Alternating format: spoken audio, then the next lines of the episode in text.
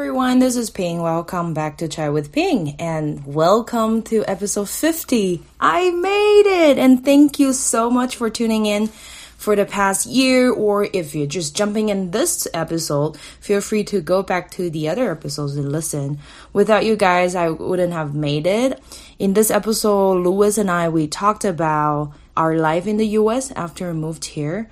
And it's been about three and a half years now, and a little about our cross cultural marriage, our love stories, or how we cope with cross cultural experiences. And also, an exciting news for you all that I have already created this new series called Chai Times. So I'll be sharing my stories or different issues that I care about uh, I'm thinking maybe I'll do like once every five to ten episodes so I can have some personality or my kind of uh, interest uh, embedded in this uh, series. So if you like to hear what I have to say, tune in for Chai Time. Also, if you're interested in listening to Mandarin episodes, I also have a Mandarin channel.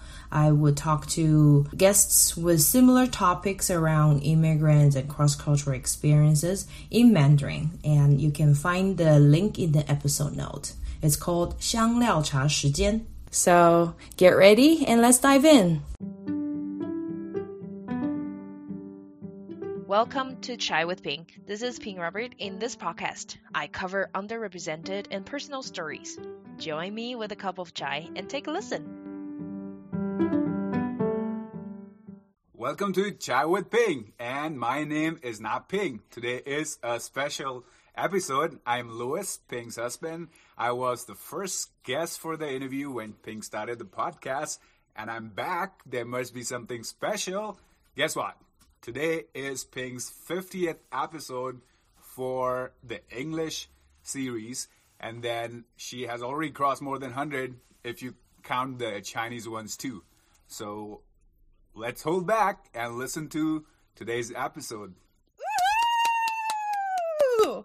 All right, cool. So today is episode 50 and I have my husband here. So if you haven't already, please do subscribe and follow us and leave a review on Apple Podcasts. And if you're interested in listening to Louis' story, you can go back to episode two. I'll leave the link below in the episode box and then you can go and listen to it. All right, so I prepare uh how many questions? About seven questions today, and they're all from our guests. Um, so Louis is gonna go over and ask me questions, and we're gonna have a little chit chat. We have chai with us. Ching ching. Yeah. All right. Do you, do you want to take it away, Louis? All right, so I see some interesting questions from your great viewers. I'm sorry, listeners here. And it looks like I will be embarrassed a little bit here. All right, let's get into it. the first question is from Lucas, and it, he's asking, What was the happiest, most difficult things you faced after coming to the US? Oh yeah. So Lucas is one of the Mandarin uh, guests. So I will put the link in the episode notes. So what was the happiest thing? Well, I think, and then difficult thing. I feel they are from both sides. They're basically the same thing. I felt the most difficult time was when I was, you know, ha- have to work so many different jobs for funding for my tuition. And the happiest thing it was the time that I applied for a graduate assistant position on campus and for the second time actually with the same person, same boss. Um, and I got it after several attempts. Um, and then from my fourth year of my doctoral studies, I started being a graduate assistant on campus. And then uh, I had the opportunity to work with international students, and that funding was secured because that provided a tuition waiver um, and also a monthly stipend. So from year four, I didn't have to worry about funding. And and I think Louis, you also saw that, right? Like I worked so many jobs, and I was super worried about tuition and all. I saw it all. Yeah, it was definitely one of the most difficult things he went through, getting several different jobs to keep up with your tuition fees. And I'm proud of you that you were able to manage all that. Thank you. Praise God for providing you exactly what you needed every quarter. Yeah, absolutely. And thank you for supporting me. I mean, you were you're paying all the bills in the, in this family. So, and then I only have to worry about my tuition. So, it's without you can't do much. uh, let's see. Um, different jobs. I think mental and physical stress was there too. I think everything comes together. Um, the the time that I was here for the first year, I was super stressed mentally and physically because I had so many classes. I have to run back and forth from home and campus and you know just to get around and we were I think we were super anxious when we first started driving as well. Did you remember that part? Uh-huh. Yeah. It's just like a lot of fights and it, it's difficult. I didn't used to drive that much in Taiwan, and you didn't used to drive in India. You're that kind of cool bike rider. So, yeah, so that was difficult. All right, next one.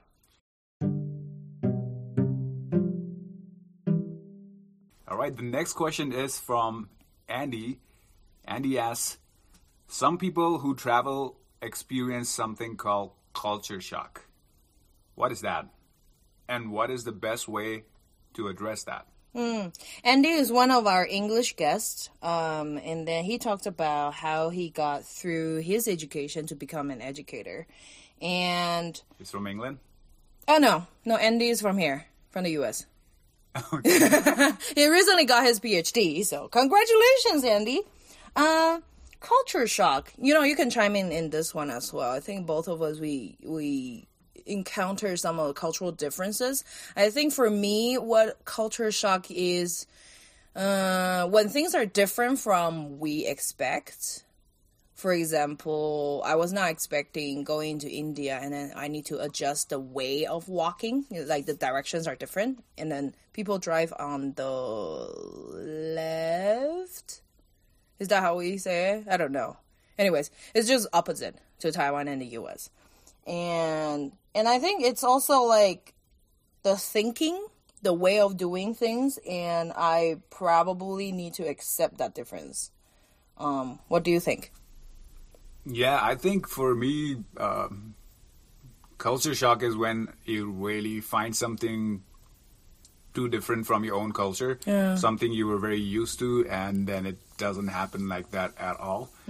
Of course, when you move to a different culture, you'll see almost everything different happening differently. Some things you'll won't shock you as much. You might be a little prepared, uh, or even if you're not prepared, the difference is not as much. But when then there are certain things where the difference is so so drastic that you get a shock. Definitely. And yeah, I definitely had those d- different culture shocks back in Taiwan and also here in the U.S. Yeah. Can we give an example? I just thought of one. Um, in Taiwan, my mom always prepares fruits for breakfast. So after, you know, whatever milk or cereal or bread that we had, and then it's always fruits. But then I try the same thing for you, and you're like, no, no one eats fruits in for breakfast. So that was a huge difference for me, and I realized that that's also one of the thing about Indians. It's like a lot of people won't go for fruits automatically. But then in Taiwan, when we have guests, a lot of people eat fruits after dinner. It's just, this is just one item. Do you have an example?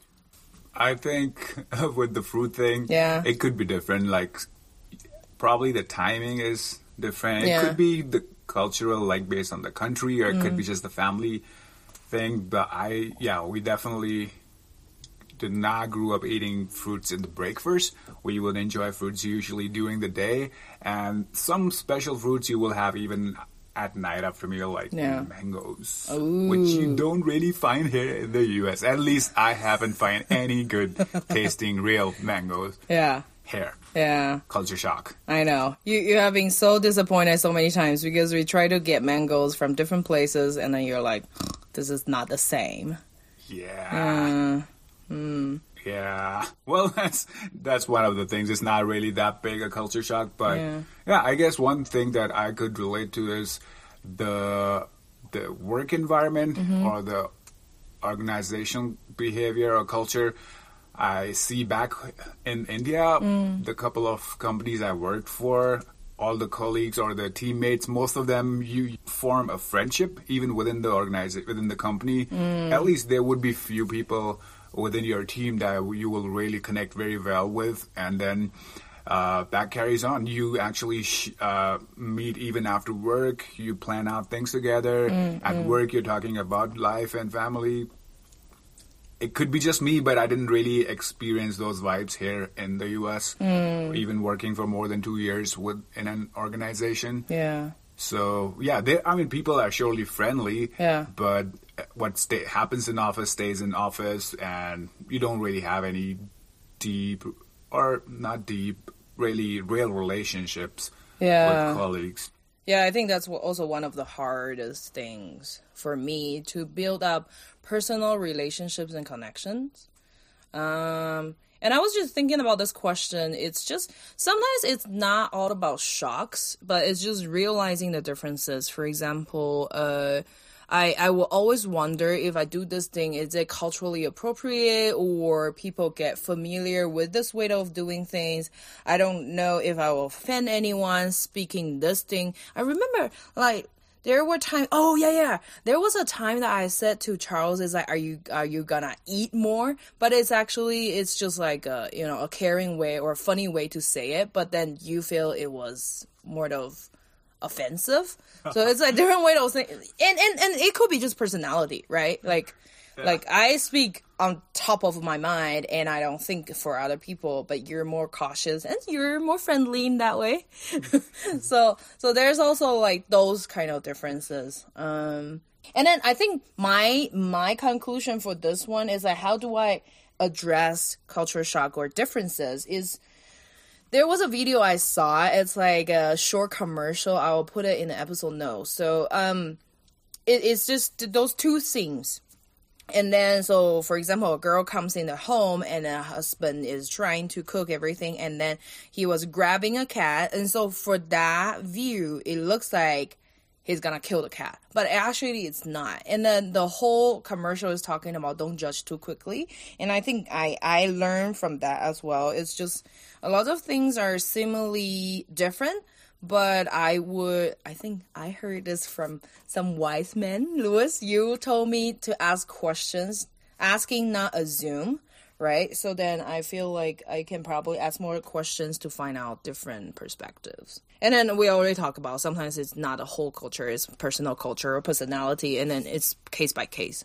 So Yeah. yeah, Absolutely. And I think a couple of things that I learned. Uh, one of them is I, you shared a book with me before I went to Taiwan. It Yeah. was about uh, Taiwan. And I learned a little bit before even entering the country.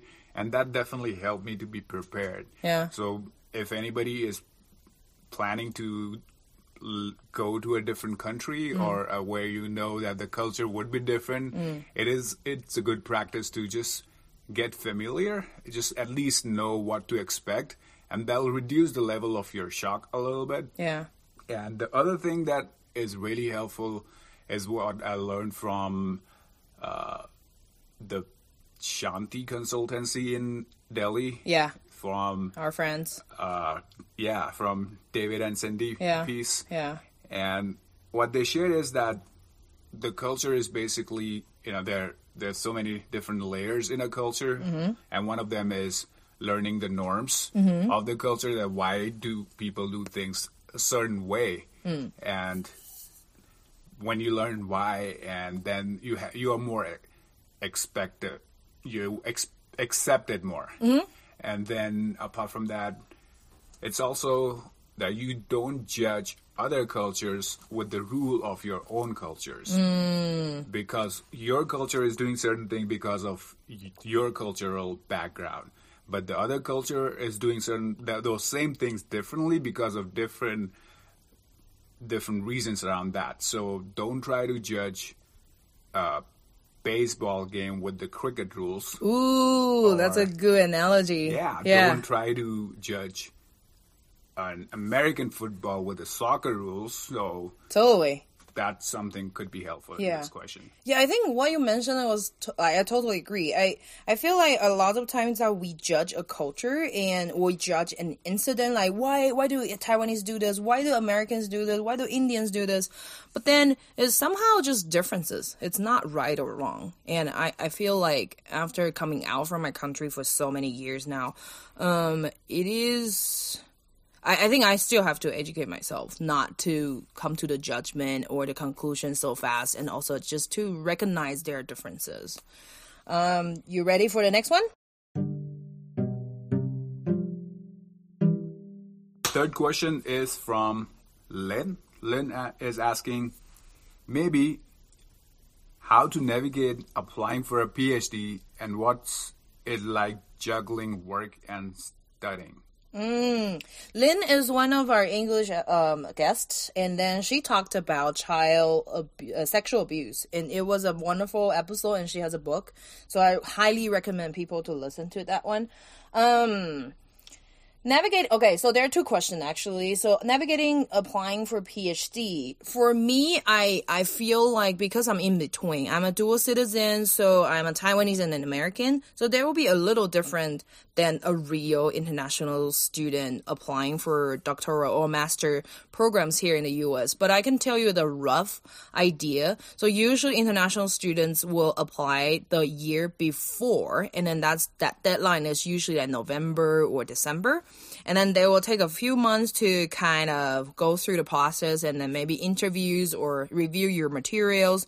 And then in the next um March to May, so that's usually the notice uh, time. So they will tell you, sorry, we cannot accept you, or you know, we we accept someone else, or congratulations, we we are very happy to have you in our program and all that. And then uh, through like April to summer, that's also the time for like visa processing, and then they'll send you a, uh, an I twenty, which is a, a very required document that you go through with your visa to the U.S.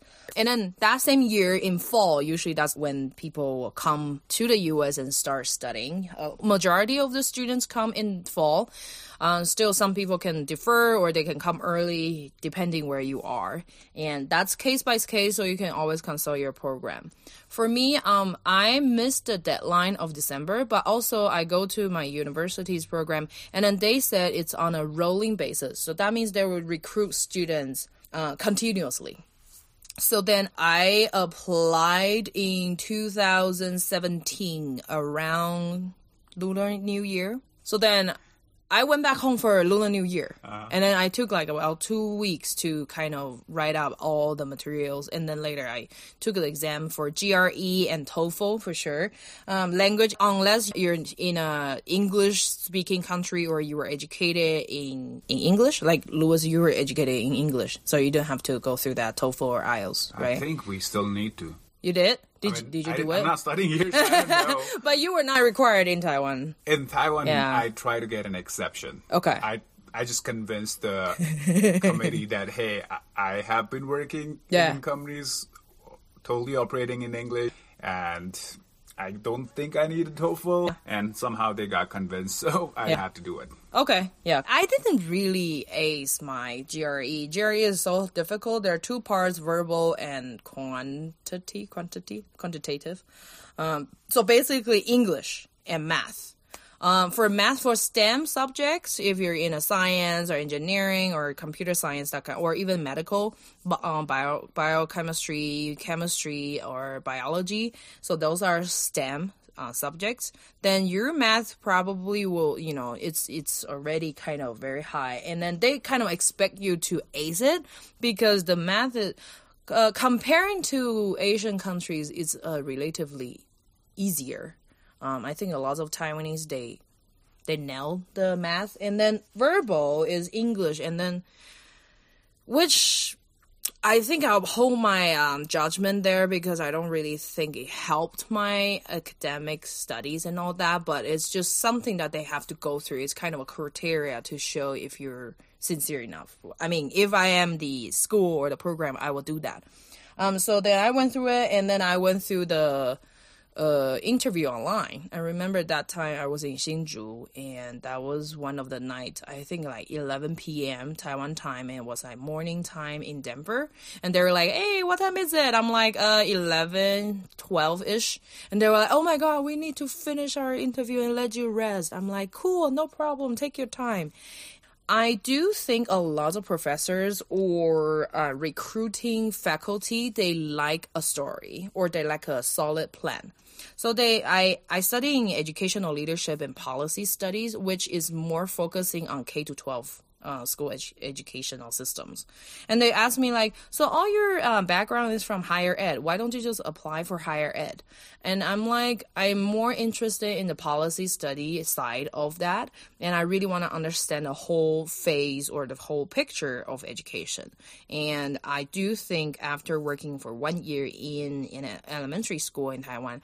I feel like K to 12 actually provides a more holistic picture for policymakers to consider. And if I'm gonna make policies or recommendation, that kind of things, uh, I should probably go through that that phase of studying K to 12 equity or social justice through education. And I remember the faculty was very happy with the answer. And later, when I was like two years in the program, and then she said, Do you remember like when I first interviewed you, I was so happy to listen to your answers because you have a whole plan. And I, I after the interview, I told everyone is like I'm so gonna have Ping in the program. And I was like, oh, okay, I didn't know because I just gave my answer and my thoughts. So I think if anyone is applying for a degree or for a program here in the U.S. Um, it is it is very beneficial to have a story and have your own goal. The goal can change. I mean, I definitely didn't stick to my plan and I changed to my topic in um, international students. But still, they want to hear if we have uh, a plan. So, yeah. through it, yeah. Yeah, yeah, we need to, thought, to think through. And what was the other one? Okay, juggling work and study. Oh man, please chip in. I mean, it is hard. I mean, we already talked about funding. I think securing a funding will be very important for a student. Unless you already have, you know, uh, if your family or your whatever company or government is supporting you, you don't have to worry about funding. That's fine. I came thinking because I'm a US citizen, so I can go and work. However, it was not very easy to find jobs here because all my experience are outside of the US and we didn't have a car, right? For the first quarter or so, we didn't have a car, we didn't know where to to find jobs and then it's either overqualified or underqualified and I am not sure if I have what they're looking for or I want to do what they're looking for. Um, so that was hard.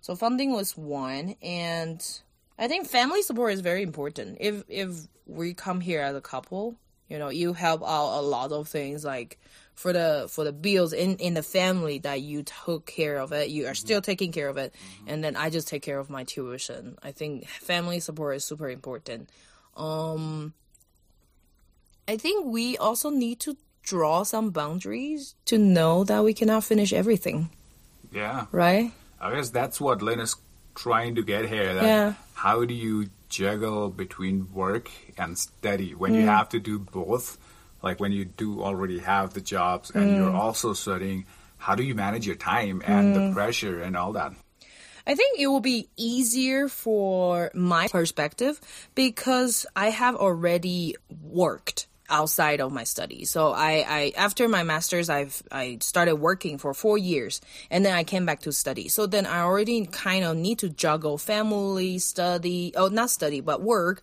and personal life.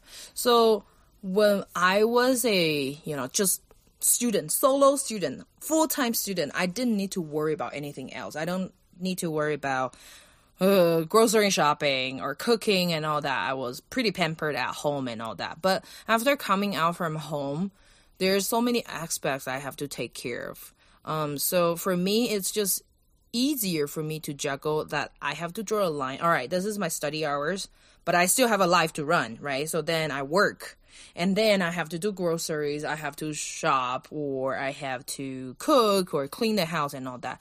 Um, having a schedule helps for me to see how many hours I actually have to spend on something, um, and then expect those hours to be to be occupied. Um, one thing I had to sacrifice is my social life, I guess. Um, when working and studying for the previous three years, I don't think I socialize as much as I wanted. Um, but that's just something I have to take care of myself too. Because if I socialize, then I won't have my own me time. And me time, I realize is so important for me because I'm half extrovert, half introvert. Um, they have a word for that, ambivert. Um, so I would rather choose to be alone or to rest on my own or reflect or watch my favorite videos yeah. instead of socializing and taking care of guests and all that. Not that I didn't, but definitely, definitely in, to a limit, right? Is there anything that you saw me doing or how you did when you were in Taiwan? I think you touched the point that uh, or what I saw helped you the most is your schedules. Mm-hmm. You're very good at distributing your time between different things, and when you already have it in front of you, then you manage it pretty well.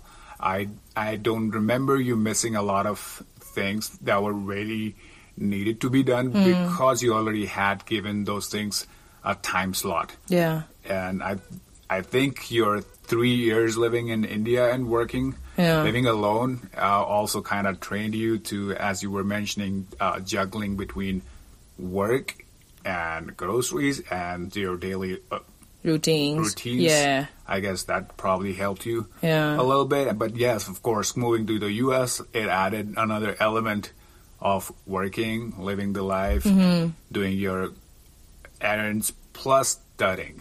Yeah. So it, I believe you did it pretty well. Yeah, thank you. All right, let's go to your next question. And the next question is from Sean. Yay! Sean Sean is Sean, asking, Sean. what was your biggest failure mm. and what did you learn from it? Sean is the second guest on my English side. Um, and thank you, Sean. Actually, he provided a, a good story for Asian American, and it's also one of the most played episode. Feel free to go back and listen to his stories. Um, what is my biggest failure and how did I learn from it? I'm combining this one with another question because uh, Tingy also asked about my married life. I have to be honest. I think throughout my upbringing, I think I'm very blessed not to have a lot of struggles or failures on my own. Of course, I cannot come, you know, control other people's lives, but for myself, I always see a lot of grace and blessings or even gifts um, from God. So then, study wise, I didn't really go through a lot of failure. But I feel like marriage is the hardest thing I've ever faced. It's also because, you know, we are each other's first love. I mm-hmm. never really used to live with anyone else or to have a second opinion on my life choices, especially after college, right? I kind of had an independent life. And my parents gave me a lot of space and independence. They they want me to have independence. So marriage, it's really hard. Not to put you down here, but Louis, it's just it's just something that I recognize. There's no you know criticism. I I just recognizing this truth and fact in my life. I feel like for the first time, it's totally out of control. I cannot control you. I can't even control my own emotions because when when I reflect or I I have that kind of reaction to different things and we had to communicate, I'm like, no, I want to shut down. Mm-hmm. I I I am never really used to communication. It's just like I think for my background, it's just like we shut down, we don't talk about it, and I didn't have to talk about it because my parents don't don't kind of irritate me. and and yeah, my my brother, we have our own life. We don't interfere each other, but I never had that kind of teamwork experience. Um, and then it's so much on a personal level. So I think that was hard for me. Um, and that's also one of the times I realized that seriously I cannot depend on myself. I, I, God, if you leave me and Louis together, you you gotta help me through. Um, there are a lot of perks and tips for communication and humility is an ongoing process of learning. I I feel like it was very difficult to share what I was thinking because I kind of expect you should be knowing everything that I thought since you're you know my lover and, and my husband. But then you had no idea, right? Yep. Most of the time you didn't have an idea, a clue or an idea why I was upset, and I was so easy to be upset. and then, and I realized I was so impatient. I was so emotion. I am still so emotional.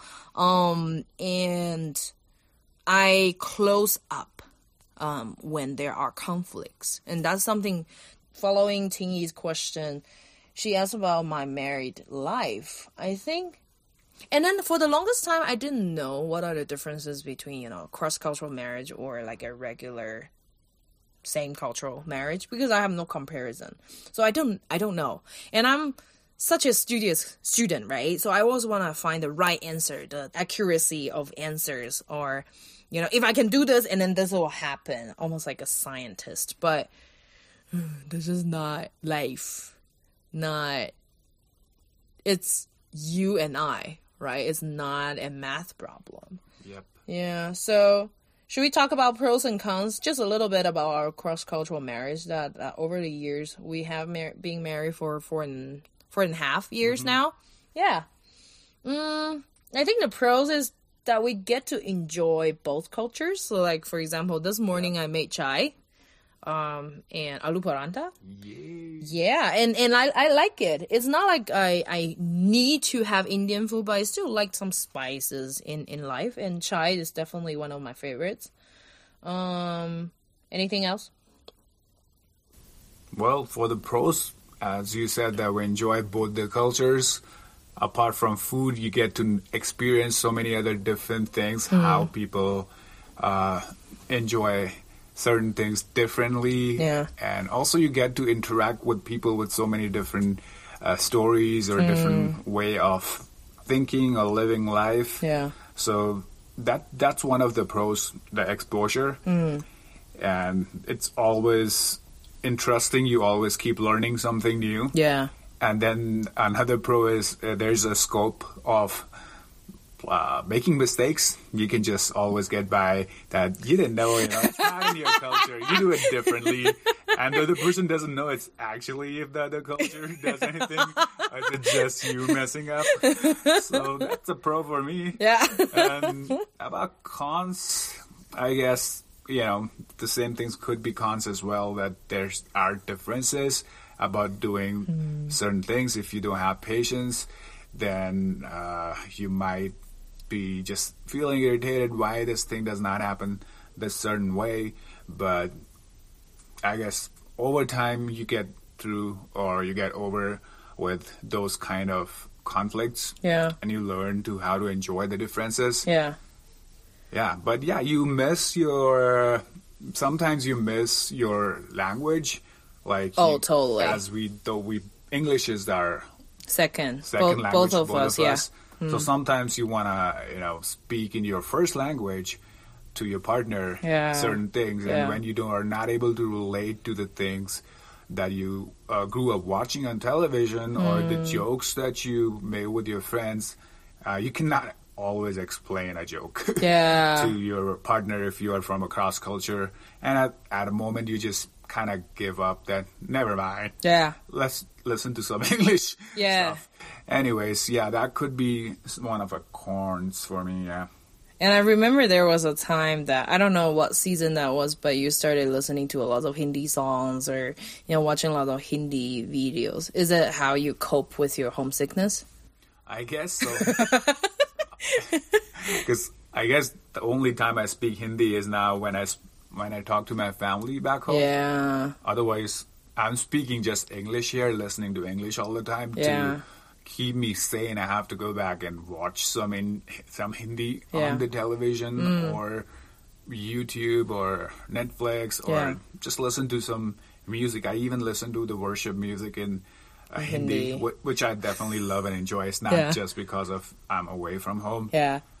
but yeah, I started listening Bible in Hindi, which I never did back in, I know. in India. Yeah. so yeah, YouVersion has a Bible Society of India version, Yeah. which is audible in Hindi, and it's Is it dramatic? It the, is- the one that you showed me? yeah, the one that, it, it has a background music, very Yeah, yeah, yeah. classical Indian music, Like the then- sitar. Yeah, Yeah. and some other ones too. And plus, when I listen to the like pure Hindi going in my ears, uh, it feels so good. Ah, yeah, yeah, yeah, yeah. I that's- feel you. yeah. Yeah, I think I did the same when I miss home, especially during like Lunar New Year and seeing everyone on Facebook or Instagram showing their, uh, their 年夜饭, like the the you know the uh, New Year's Eve dinner, and and so then I will I'll turn on YouTube and see some of the cooking shows, cooking videos, and then I never really miss Mandarin or Taiwanese or Mandarin songs, and I realized these years I I would intentionally turn it on to listen to it just to have a feel and then to say that this is my root. At least I can grab on something. It's like, all right, I can I can listen to Taiwanese songs even though I don't speak that much Taiwanese, but I just like the tunes and and the language itself. Um and yeah, I started digging into my roots a bit more because my uh my Popo, my mom's mom, so maternal grandma speaks um, Minnan, so that's uh, another dialect of Taiwanese. And then both of my paternal grandparents, Ye and I, they speak Cantonese. Um, so I, I intentionally watch some Cantonese episodes just to just to hear it. Yeah, Um, and also I hope that I can learn more of my heritage dialects and all that um, and songs as well. It's so hard to catch up with the Taiwanese entertainment industry, like who who's coming out, what drama is going on, and what movies, and they talk about it. I feel like we don't have that many lo- um, friends from our own countries because you don't have a lot of Indian friends here. And for me, I don't have the biggest group of Taiwanese friends. So, but I st- we still go to the Chinese church, so that that's a benefit for me. Um, and oh yeah, so before we got married, I looked up on the internet and there was a website, I don't remember which one, but like it talks about cross cultural marriage. It says one of the cons is at least one person, there's always at least one person will miss home. Right now, you and I were in the US, the third country, the third culture. Um, but when I was in India, I was missing Taiwan. When you were in Taiwan, you were missing India.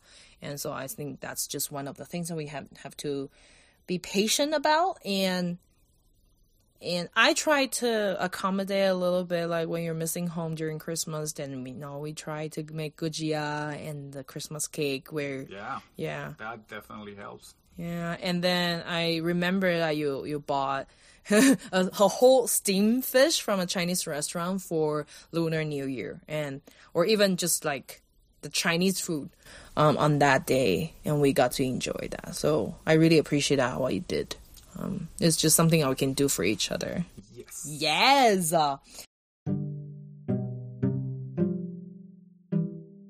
Carol is asking to share your love story. yeah, Kara is our pastor's wife. Uh, all right. Um. Tell me about your love story. Girl. Well, we're gonna do some relay style, right? Because we we we're both in that love story. All right, I'll start. really? okay. Go for it. okay, I remember that we first met at DICF. It's an international church in Delhi. Um, uh, and it was in 2013, my first semester in India. I didn't know I was gonna um, extend my contract. I thought I was just gonna be there for one semester. But like after the first month, I, I decided I'm gonna extend it for a whole year because it's just like so much challenge, right? And and I really want to conquer all those challenges. It it was definitely not easy for me, but being in India, it feels like there is something I can I can complete a mission being there. Um, so we met at church, and then we started chatting. Right, you found me on Facebook, and then we started chatting on Messenger. Yeah. Um, yeah, and then that month we I was back in Taiwan. Yeah. Yeah. Yeah. And then that at that time we didn't have like super uber smartphones. Yes.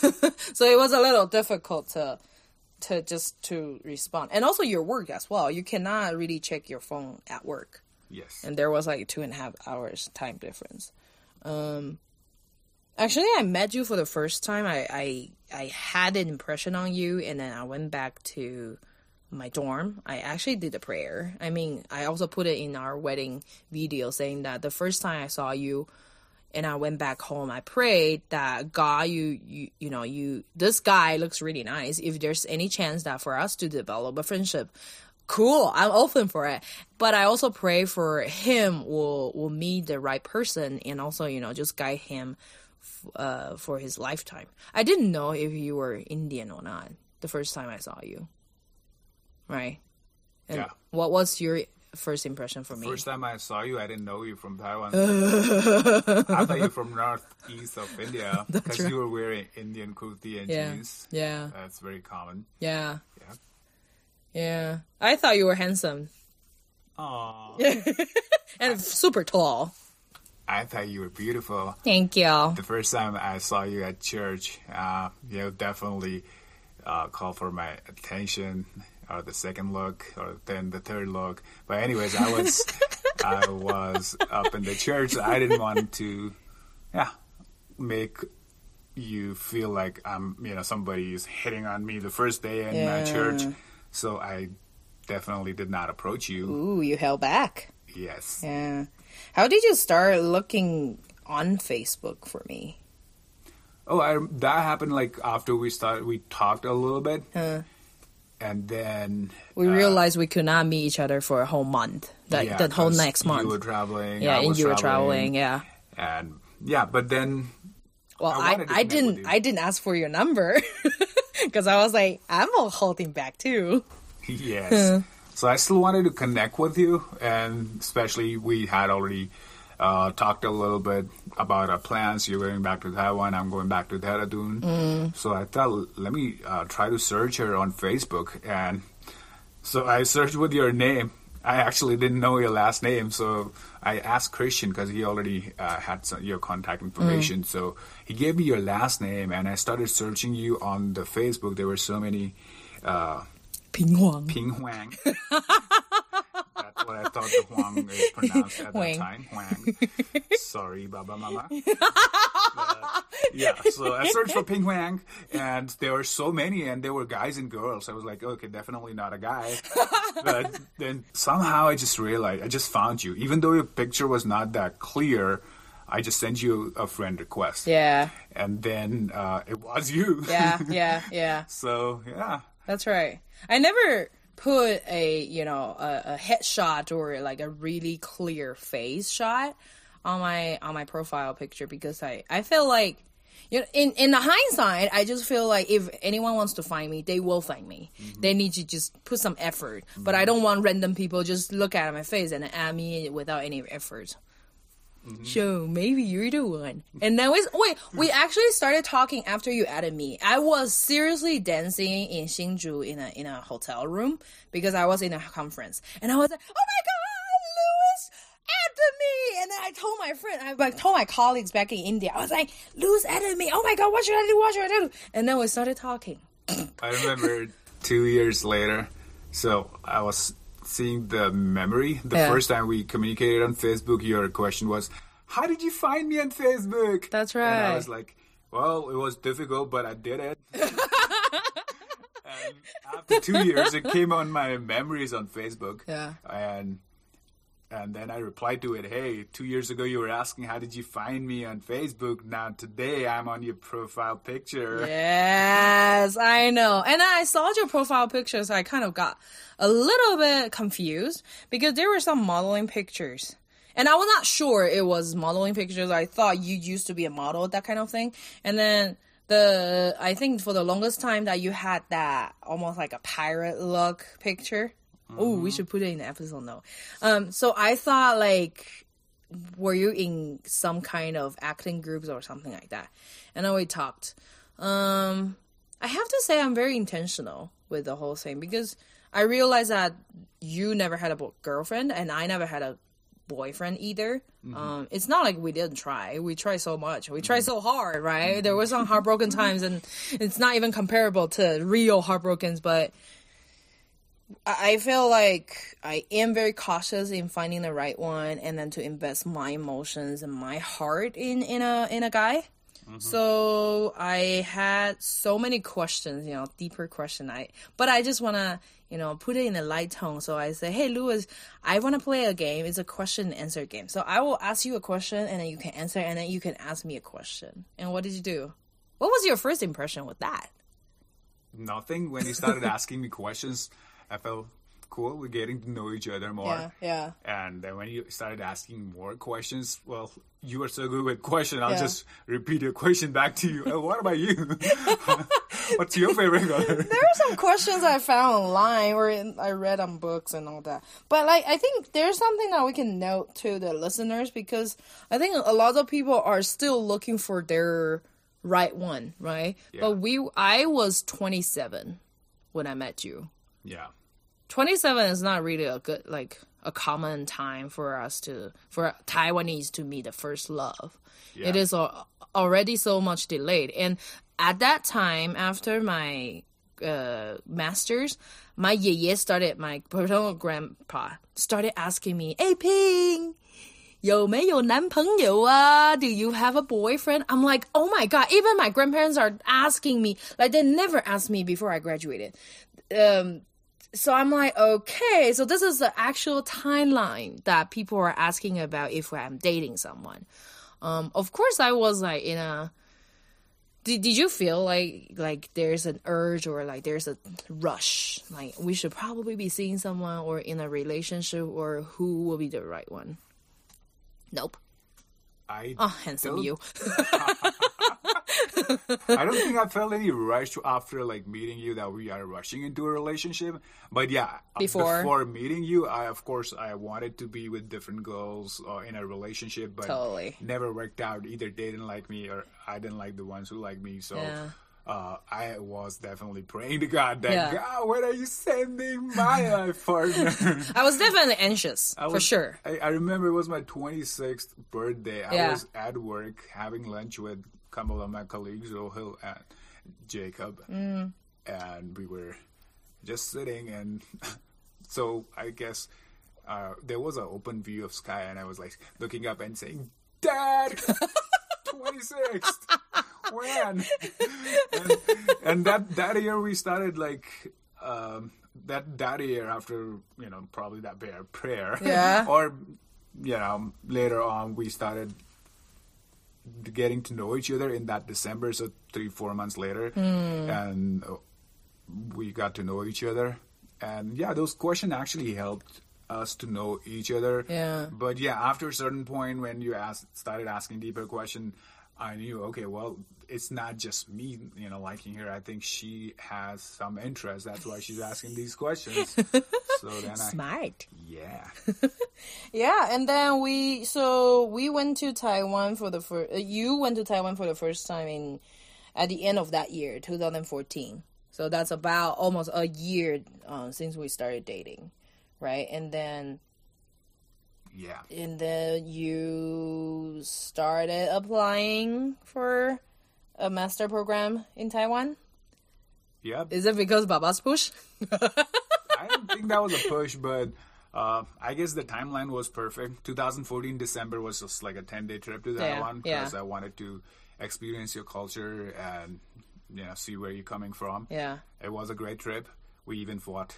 Oh So wait, that yeah, makes totally. it real. You know, Oh, yeah. the fight, the marriage, the relationship is not real unless you have a fight. That's right. That's right. Totally. Anyways, yeah. So yeah, your dad asked me if I want to study further, and by then I, I had already given up the you know the idea of doing masters because Okay. I was already working for seven years. Yeah. And, uh, I tried doing masters. Uh, like long distance earlier, Mm. and after one semester I gave up, even though I had paid the, all the fees Mm. and all. But I just did not study. But I felt like maybe that's the timing. Maybe that's why I didn't do masters because now if I do masters, I can live in Taiwan. So Yeah. I decided, I prayed about it, and I thought maybe this is why I was I didn't do masters as all of my friends did their masters right after bachelors, but I started working. I thought if I want to do masters, this is the best time, and also I'll get two years to live in uh, Taiwan. So Mm. I just decided to leave the job, Mm-hmm. take the whole two years of sabbatical Mm. from work, and uh, I mean just get back to work after I've done my masters. Mm. So I think that was a good call, even though my masters is not helping me to get any job here in the U.S. Well, for now. Yeah, Yeah. it was definitely great time there. Thank you so much for stepping out. And, you know, that was a huge leap of faith to, to leave your comfort zone and, and go into a definitely not so comfortable country for you. And there were so many different stories that we can tell next time. Um, yeah, so we got married. Actually, I think we started talking about it for the first semester when you were in Taiwan and I was in India Yeah, and yeah we started talking. I i started to feel frustrated because i don't know where the relationship was going. And um if we're gonna get married when are we gonna do it? So you came out you came out with a suggestion is like we should get married in between of your first year. Um and then yeah because it's like after if you graduate and then we have a lot of more changes then it's like definitely not a great time to to have a wedding or reception and everything in between. So we got married in 2016 January when you were having your winter. Oh, both of us we were having our winter vacation. Um, and yeah, we had our wedding in Delhi, one reception in Dehradun, back in our hometown, and um, the same year after I moved back to Taiwan in, in that July, um, in so that December in 2016 we had our reception in Kaohsiung, my hometown, and yeah, we started living together since that summer in 16. Mhm. Wow, cool. Anything to add? yeah. I think like for our married life, we both lived in each other's country, so that gave us the background of our cultures. So I know when you miss certain things, what are the things you miss? Why? What are the things that are more important to you? Yeah. What festivals or how, how important it is for you? So living in two years in Taiwan gave me all that uh, information, I would say, and probably same to you. Then you see the intensity of different cultures, so you know how your partner can miss what things, and I guess that helps us that during your lunar new year or moon festival or what to bring or you know be a little culture appropriate and same with you. So that definitely helped us. I think yeah marriage is definitely uh, not the easiest uh, living with another person as and giving them authority over certain things uh, of you or having consensus in different things.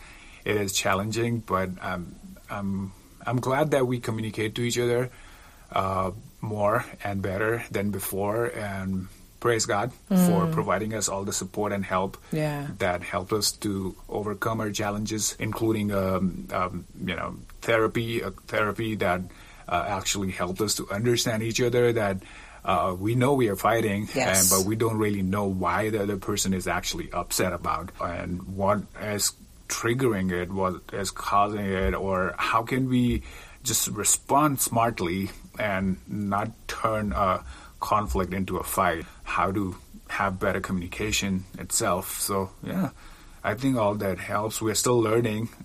I don't think marriage will always and ever be like completely smooth. I don't know. Maybe some people have it. We will continue to learn. Yeah, I I do feel that we are definitely way better than uh, the, The first, first couple of years. Yeah. Oh, totally. Yeah, I think therapy really helped me. Uh, I don't know about you, but definitely the therapists, when they're professional and they have experience in couple therapy, they ask great questions, and then we practice so many times. I think like because we got married when we were 29, so then we already learned all the habits for 29 years. But after we got married, we have to change, and there's it's just very difficult to change each other but then the therapist helped me to change myself in thinking in the habit of you know not shutting down and um, to talk about real feelings i think there's a lot of fears or bias that I had that I never realized. For example, I, I never thought that I should be asking you for a day off. I think that was a huge breakthrough. Yeah. There, like, I never knew I could. Like, if it's Lunar New Year's Eve and I'm having a party, I I never knew I can kind of expect my husband to be there for that party, even if I wanted you to, because I feel like I put your work in front of our marriage.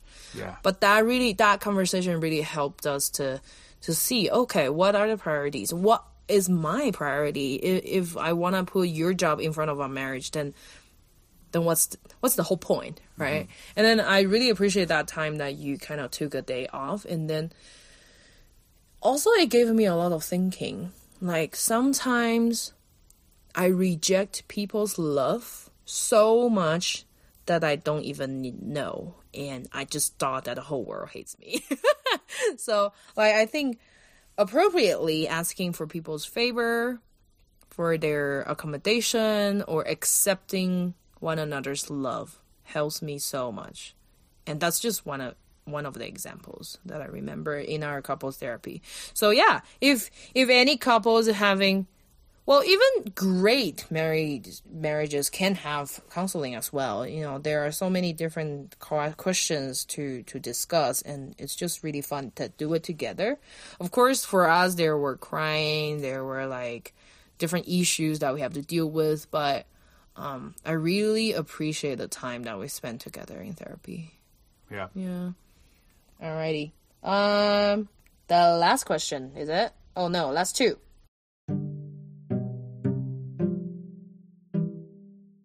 Yeah, the next one is from Tim. First time, share something about your first time of everything. I think we can talk about this together. Everything? Don't I know everything. Let's do something. yeah. Tim is one of my Mandarin guests, and then he he talked about he traveling around the world. Um, I feel driving was one of the things that popped into my mind. Driving here,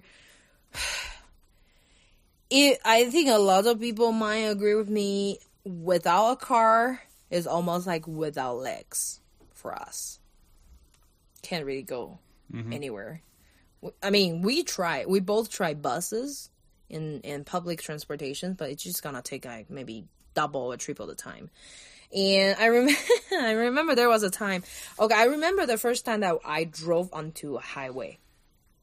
I was literally sweating from my back. I thought it was just fiction or you know a description from a book or movies, but I seriously had sweat on my back and my mom was at the back seat, you were next to me, and I was following my brother to a furniture shop, and we just had to drive on the highway. And my brother didn't know that I couldn't drive on highway, so I just had to hold my breath and and drive. And I think the whole way you guys were very silent. Because you know I am so scared. Mm-hmm. My mom is like, "Focus, focus, focus." I'm gonna, I'm, I'm not, I'm gonna shut up. So that was really hard. And the other one is that we are looking for an Indian store. I don't know if you remember. And then mm-hmm. the Google map kind of guided me to to the highway as well, express highway, and the 470, I think. Yeah. And then I didn't know, so when and and I was panicking, and there was a big truck coming by, coming from my left, and I was gonna you know merge into the lanes. I kind of just stopped, and then that truck kind of honked me so hard. I was like, oh my god! I think I literally screamed in a car. And so yeah, I think driving is nerve wracking. Yep. Yeah. Do you do you have any difficult or first time or or something you know happy memories? I think my first time being unemployed was the biggest Yeah. for me because ever since I even graduated from high school, 12th standard, I started working from my first year of bachelor's as a, like a part-time job. Yeah. uh, and uh, and I had like enough income that I don't have to add, take any pocket money from my family. I could even pay my college fee by myself, and I don't have to even give account of my income to my fa- my parents or my family. They're pretty cool about it, and I didn't want to share uh, much I don't know. Somehow I learned uh, from somewhere that don't ask the jo- salary from a guy and age from a girl. So I, I never shared how much I make from it to anyone. But anyways, the point is that uh, since the after 12th grade, I was able to work and use my own money. Didn't have to think a lot about uh, spending. I didn't like spend wild. I oh, I did some saving, used it for some good stuff, took some trips within the country, or even used that money when um, I was going to Taiwan. But I quit my job before going to Taiwan, and in Taiwan it was still okay because I'm a student. I got a part-time job on my second year, which was great. But then when I moved to the U.S., I don't have a work permit.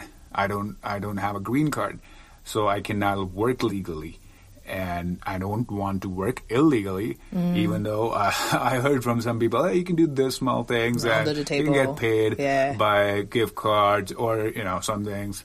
But nope, eh, that wasn't really the thing I could do. So I decided to just wait till I actually get a, a work permit and social security to start working.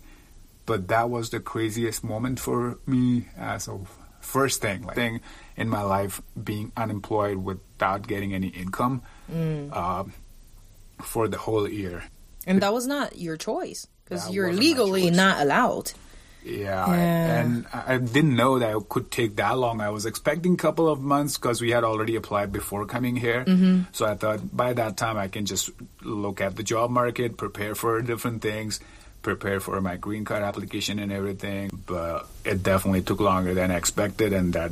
Uh, yeah, was the diff- most difficult things I experienced for the first time. But yeah, I, I thank you for being so supportive uh, as wife, as a partner. That uh, it was so hard on you to earn all the income at that time, and I was not even that helpful with the house chores at that time because I didn't really do a lot house chores growing up. So, but yeah, I learned it now. But Yeah. anyways, thank you for being so supportive, never letting me feel that uh, I am not uh, making money and all that. Thank you for understanding. I, I just, yeah, I also hope that I didn't put that much pressure on you, but being poor, it was probably our first time as well. I mean, we we met at our prime time in Delhi, right? You're having a great job. I was having a great job, and I've like we we just hang out with friends, and it's it was such a happy memory when we met.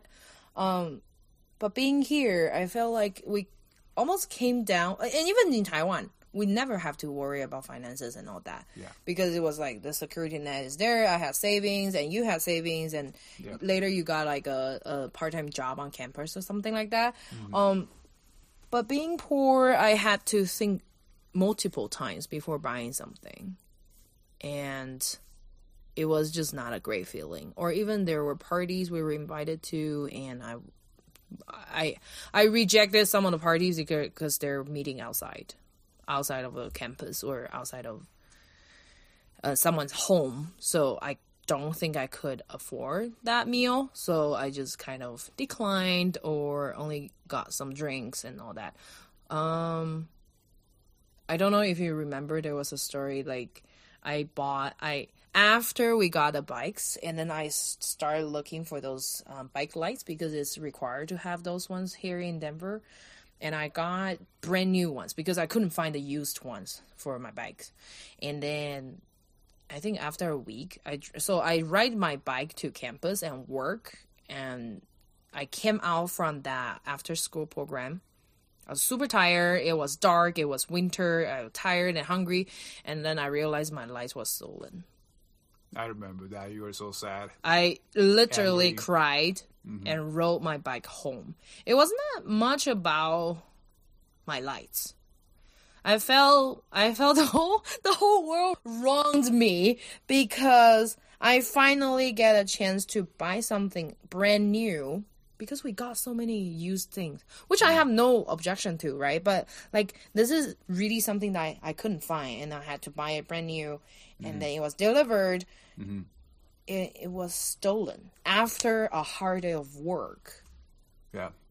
And it's just the whole emotions collapse and a mixture of everything. Home, like yeah, homesickness. Uh, sorry for myself, pity on ourselves. Why are we not having enough money? That that. For now, it's only like a ten dollar light. I wouldn't think twice to just to buy another set. But at that time, even ten dollars was like we have to think about it. Yeah, I guess that was our that was a phase we were supposed to go through, like transition phase, coming to a different country, starting from the scratch, Hmm. and not that you know you had no resources as Yeah. help. Probably your family could have funded your things, but Yeah. you didn't wanted to take as much support as long as. Uh, we are able to manage it ourselves, and I'm glad that you, you know we decided that because first of all, we were like, okay, wait, no, when we say poor, uh, it was like we had to think multiple times before spending, but it's not like we are uh, starving or anything. Yeah. By God's grace, we always had enough uh, support, even from your family in the beginning days, that we could, uh, or our savings that we brought in from uh, our previous jobs, Yeah. that keep, kept us, uh, yeah, and I guess that was all by God's grace that we were able to survive pretty well. It wasn't like starving at all, but yeah, it, that, it was definitely that when we were both uh, on our prime, as you said, in India or Taiwan, uh, we didn't have to think about think twice about can- going to a restaurant or Yeah. anything. But we had to once we were in this transition phase, two years, three years back. But I feel that you know all these first times definitely Trained help us us. mature. Definitely. I believe that all this hardship, you know, help us train perseverance. Yeah. And you know, that way we are trained. Like in, you don't ever know what happens in the future, right? Yeah. But we we have gone through some times, tough times together. Mm. It's compared to what our families or parents did at their time and age is nothing. Yeah. But it is something for us that you know we can look back and be grounded, be humble, Mm. and also be uh, aware that what challenges other people could go through during their first few years Yeah. in different countries. I feel like we we have grown to be more understanding on the financial side, and also we grew some skills in finding bargains and live on a budget or finding out great treasures from different places. And God definitely provided, and He's continuing to to provide what we need. Seriously, I just got a kettlebell yesterday on the alley, on the alley, in the alley for free, and it's it can be a great place to be you know we can get so many things which are cheaper which i don't really think we can get it in taiwan or india with that price Yeah. Mm. I guess another first thing or first time for me was the woodworking. During my unemployment times, I was just uh, helping David to clean up the front yard by chopping the broken wo- broken branch of the tree Yeah. into smaller pieces. Yeah. And while just chopping that uh, into smaller pieces, I thought, well, I think I can make use of these and do something with it.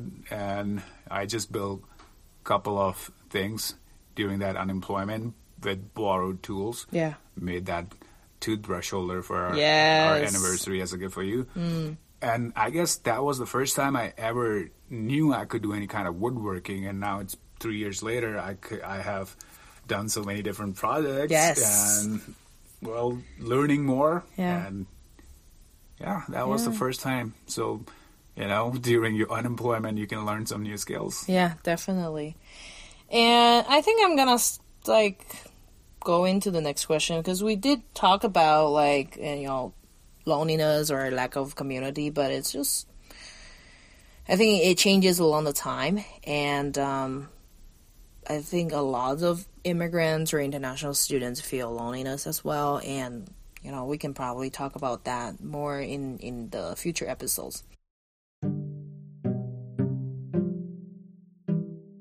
let's get into the last question. The last question is from Andrew.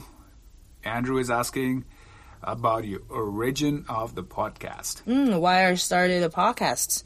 So for the listeners, if you're here for the first time, you you probably don't know, but um, there are two channels that I run. One is on the Mandarin side, so there will be Mandarin episodes and fully on, in Mandarin, and Chai with Ping is fully in English. I wanted to create understanding between different groups uh, whether it's like racial groups, religious groups, or uh, socioeconomic ones, or even like marginalized groups. I, I feel like a lot of people who traveled around countries and they start living in that culture or the countries, immigrants' voices are not usually heard in a society. And I feel there's something that I can do about it to create that space to share their experience and stories. Um, why I chose to do longer episodes is also because it takes more than 20 or 30 minutes to have a deeper conversation about journeys, about experience, about happiness or sorrows and all that. So so that's that's why I started with with this channel. Um and another thing is like I always loved radio, so I think podcast is a great medium for me to start um recording stories or life journeys um, in this way. That's also why I didn't choose to do like a blog or YouTube channels because it's just not really my style of doing that. Like, and also I feel podcast is a very, um, it is not a low level, but it's definitely easier for beginners to start because we all we need is a microphone and a laptop, and that's that's how we how we can start with a show or with a channel. Um, and also, I think there are some minoritized issues we can talk about, for example, mental health, um, marital experiences, or some other ones. For example, Lynn's episode was on child sexual abuse. I'm thinking about doing more like, for example, Asian adoptees or NGOs, NPO stories. There are many um, uncovered stories can be told. And yeah, I just really want to see there will be some understanding and respect for each other. Like, I feel like we can listen to understand, and this is the space for that. Um, yeah, it's been almost a year in episode 50. Wow, 50 years in English, and then 50 more for Chinese, and plus more coming on their way. Yes. I know you keep asking me, is it worth continuing the podcast? I know. Is anybody listening? Well, I know there are people who are listening, and I believe you should keep on going. Mm. And I know you didn't plan this out, but I just want to encourage you keep on going, keep doing it. I'm sure you'll have more listeners. And uh, there are so many different great stories. Mm. So I, I, welcome you, all you listeners, that uh, if you have not listened to the these great stories, there's such a variety of stories from mm. different people, from diverse different cultures you can mm. find on Chai with Ping. Yeah. And they're already recorded, and there are so many other that would be coming. So if you don't, if you listen to Apple Podcasts or Spotify mm-hmm. or any other source, yeah. go search for Chai with Ping. Yeah. And also, if you want, you can also follow Ping, Yay. Chai with Ping, on Facebook and Instagram. Yes. And if if you really want some more channels to come, go ahead and comment on Ping's channel. Yes. Uh, ask her, encourage her to produce more. Thank you. Definitely, that will that will mean a lot if listeners kind of reach out um, and shoot me a message or an email, that would definitely help me to to know what the listeners are thinking or what you actually get inspired. Or there could be improvements that you could be commenting me with. I appreciate any kind of feedback. Um yeah so thank you so much. This is the end of episode 50 and there will be more to come. Thank you so much for coming to my show louis my pleasure. I might show up again. Yes. you keep producing. Yes, I will. All right.